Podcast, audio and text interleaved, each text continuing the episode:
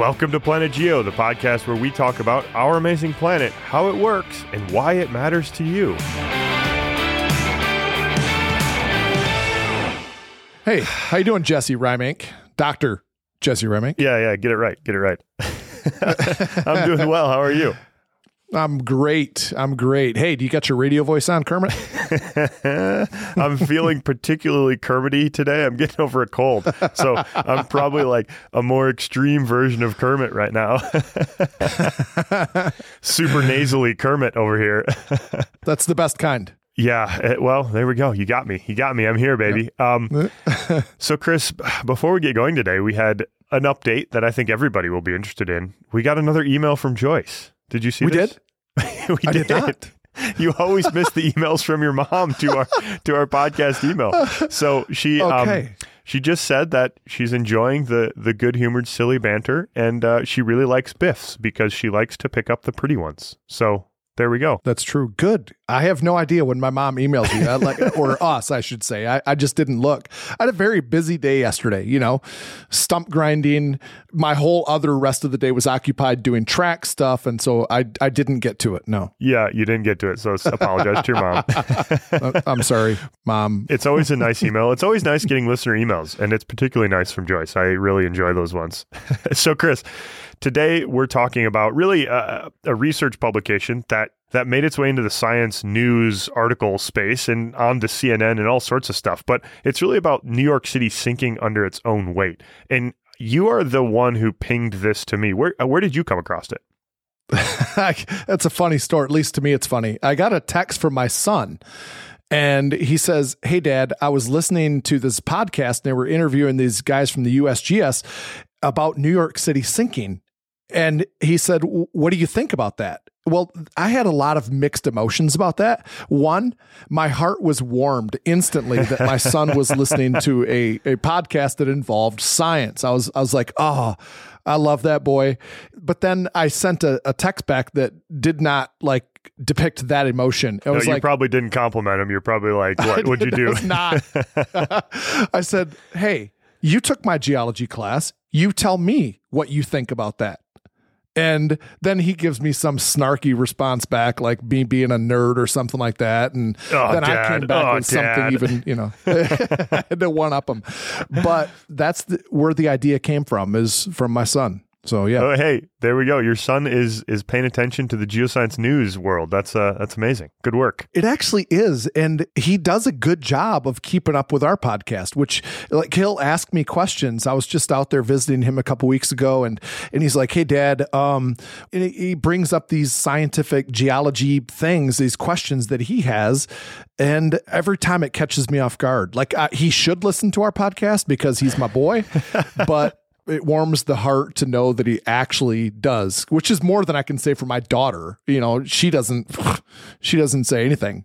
But her friends listen to the podcast. So I'm doing a shout out to Bella's friends for listening to the podcast. Keep it going. It's awesome. Um, and Ah, you so you you all need to do a better job of shaming Bella for not listening. Yeah, that's right. Give her a hard time. Okay, so oh man, so the title of the news article here. And like I said, this made its way around the world in the geoscience news space and actually the real news space. You know, this was on CNN. This was discussed a lot of different places. The one we focused on or the one we looked at was a Scientific American article that the title is just New York City is sinking under its own weight. And this is really based on a journal article, which we've talked about how to read journal articles recently, Chris. So everybody should not be afraid to read a journal article. But it's the title of this one is The Weight of New York City Possible Contributions to Subsidence from Anthropogenic Sources. So yeah, we'll, we'll talk about the different titles here, I think, maybe, but I think those are the two things we're talking about. I gotta ask. You just said subsidence. I always say subsidence. Who's right? I think I've uh, maybe lost the Midwestern uh, framing. I also don't say is that what it is? Yeah, really? I, I also say data instead of data, which a lot of people in Michigan say data. oh, yeah. Okay. So you think subsidence is a Midwest thing? It might be. I'm not sure. Okay. I'll have to break the mold and switch it up and say subsidence. Then. You know, I also sometimes say basalt instead of basalt these days because I've hung You around with a lot of English geologists before. oh my gosh. Do you No, also say methane instead of methane? no, no, aluminium, aluminium instead of I can never say it the way I do. Anyways, All right, let's go. Let's jump into this. Let's get into some science. yeah. So, I, Chris, what were your main takeaways after after your son pinged you with this? What was your knee jerk reaction, and then what was your deep reaction? Okay, yes. Good good question. I didn't read the article. I just was responding instantaneously to texts, right? And I'm thinking, well, that makes sense. I mean, New York City has a lot of massive buildings. It's a staggering amount, actually. Yes, it is. And let's put some numbers on that real quick because this is the main contribution that this paper, the research paper, did is they added all of this up. And so as of 2020, New York City had 8.8 million people roughly. So this is the most populous city in the US. It had almost 1.1 million buildings and they added these up. They looked at the commercial use. Is it a big office building? Is it an industrial building? Is it residential? And they added all that up and they said the number that is the weight of new york city the five boroughs 764 billion b billion kilograms or 1.68 trillion with a t trillion pounds. That's a lot of weight. That's a lot of weight. So here's where my mind went to. I didn't know the numbers. I just knew New York is big. It's got a lot of weight on it from these buildings. And I thought, all right, well, that's a geologic principle. It's called isostasy. And so this is a really good opportunity for us to review that, right? Define that. And- define that. Because I don't know if we've actually really hammered isostasy before in the podcast. So will you just define it real quick, Chris? I'll, I'll do my best. You're putting me on the spot. But isostasy is basically this gravitational balance. Um, let me explain it this way. If you have two people walking on a beach, on the part of the beach that uh, kind of like somewhat wet and somewhat, it's not like soupy, runny or anything like that. They're going to leave footprints in the sand. You have one person that's six foot eight and weighs 350 pounds and they're walking on the beach and they're walking next to somebody that's five foot tall and weighs 100 pounds the bigger person is going to have deeper footprints than the smaller person, right? It's a gravitational balance. And so geologically, we have a lot of things that can do this. uh, You know, have this gravitational effect on the surface of the earth. For instance, glaciers. At the height of the last ice age, you had glaciers that were, you know, maybe three miles thick right? I mean, that's a lot of weight. And that caused then that thickest part of the glacier to cause the ground below it to sink the most. It's like deep footprints, right? A lot of weight, a lot of sinking. Mountains do the same thing. The taller the mountains are, the deeper their roots extend down into the mantle. And so I think about it that way. So immediately, right? my mind went to, well, yeah, New York City, lots of people, lots of buildings that have an unbelievable amount of mass. And you just put it's like staggering numbers on that. Of course, it's sinking. It made sense, right? And I thought, well, it's not just New York, it's every major city is going to have this kind of thing. So that's where my mind went. What about you? Yeah, so I kind of was like, I kind of had the similar thought through it with a, different conclusion, I suppose. Because, you know, in New York City, if you're a geologist and you've been to New York City, you probably walked around Central Park, and the Manhattan schist is exposed in Central Park. And this is bedrock. So a lot of the city, or at least substantial part of it, is built right on bedrock, at least Manhattan area, where all the big skyscrapers are. That's built on bedrock. And so I was kind of like, hmm, that's interesting. I, I I don't know. Maybe it is sinking under. Maybe it is sinking under well, its weight. So I was that's I was. I was kind of like thinking, oh, this is interesting. I I, I need to read more into this. I didn't really have. I, I thought I was curious. That's for sure. But I didn't have a knee jerk reaction. Maybe. really interesting because I think that's important. The what you brought up about the schist. This is schist is bedrock and it's not very compressible. Your thinking is, well, that's really interesting, but New York City really, sh- at least Manhattan, should not be sinking because it's sitting right on this really not compressible bedrock. And that brings Right. up another really interesting part of this is that the researchers who put this together, they had to consider what kind of bedrock or what kind of land are the buildings built on? Is it sitting on the bedrock like Central Park, the Manhattan schist, or is it sitting on glacial till? There's glacial till in the underneath of the five boroughs, or is it sitting on infill? Which I didn't know this that there's a lot of New York City that's built on infill that the city has just kind of expanded the land area by putting fill in and then building on top of that. That stuff is super compressible.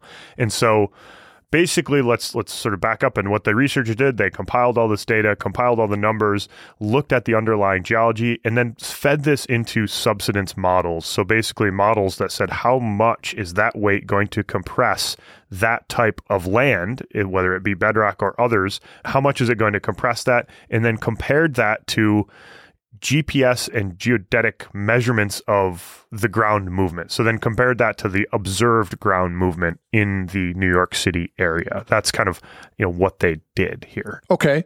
That's a really interesting thing. So basically what you're saying is the authors didn't really say that New York City is sinking due to its own mass or due to the mass that we've put there. this is an interesting exercise, Chris, because I, I think you um, as we're putting together, especially Camp Geo, you always give me a hard time for hedging so much. and I'm always hedging, especially in this podcast, mm-hmm. right? I'm like, oh, yeah, yeah, it's this, but. And uh, the authors of this article, reading between the lines, we're doing this as well. Because in the published article, they don't really say that it's sinking under its own weight. In their title of their paper, The Weight of New York City Possible Contributions to Subsidence from Anthropogenic Sources, basically, I, I, think my reading of it is that their conclusion is that in these areas where the city is built on infill, there could be a substantial amount of subsidence going on. And New York City is sinking at a rate of about one to two millimeters per year. That's what we observe. And in different parts of the city, some places are sinking faster, which again could be due to this infill. But actually, the whole region meaning from New York City all the way down to the Carolinas, is sinking at a rate of a couple millimeters per year, mostly due to glacial relaxation, post glacial relaxation. Can I interrupt you though a second, Jesse? Because I think that's not as intuitive. Let's let's first talk about where isostasy happens geologically or where we can see this kind of going on, right? Like for instance, you look at the Hudson Bay why is the Hudson Bay oh, yeah, there? the classic one. Okay. The Hudson Bay was the zone of accumulation for continental ice sheets during the last ice age. That ice was tremendously thick, miles thick. And that's the Hudson Bay is where the ice was the thickest. That's where it was the heaviest. And so as a result, that's where the ground subsided more than anywhere else. And so it creates this natural depression, right? And so when it's gone, it got invaded, you know, covered with with water and there you go. You got the Hudson Bay. You know, and that's this is why you get rocks that formed really really deep in the earth like gneisses and granites how do they get exposed at the surface? This is one of the mechanisms for that. And so I think, Chris, to explain, you described the Hudson Bay, and this is the classic one. You have this glacial weight, and as it's sitting on top of the rocks, all this three kilometers of continental scale glaciers are pushing down. Now the glaciers are gone, and the crust is rebounding slower than the glaciers retreated. So the glaciers are gone and the crust is slowly rebounding up. And that makes intuitive sense.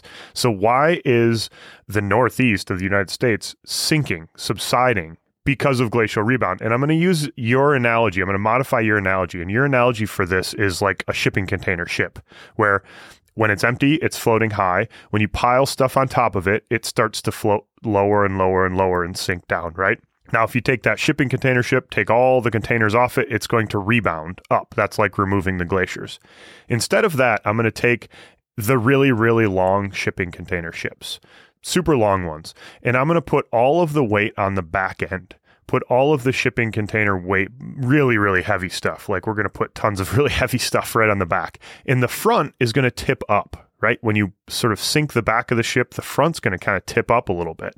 That's what happened when the glaciers were in North America. When the glaciers were up north, the south, the New York City and south to the Carolinas was kind of tipped up.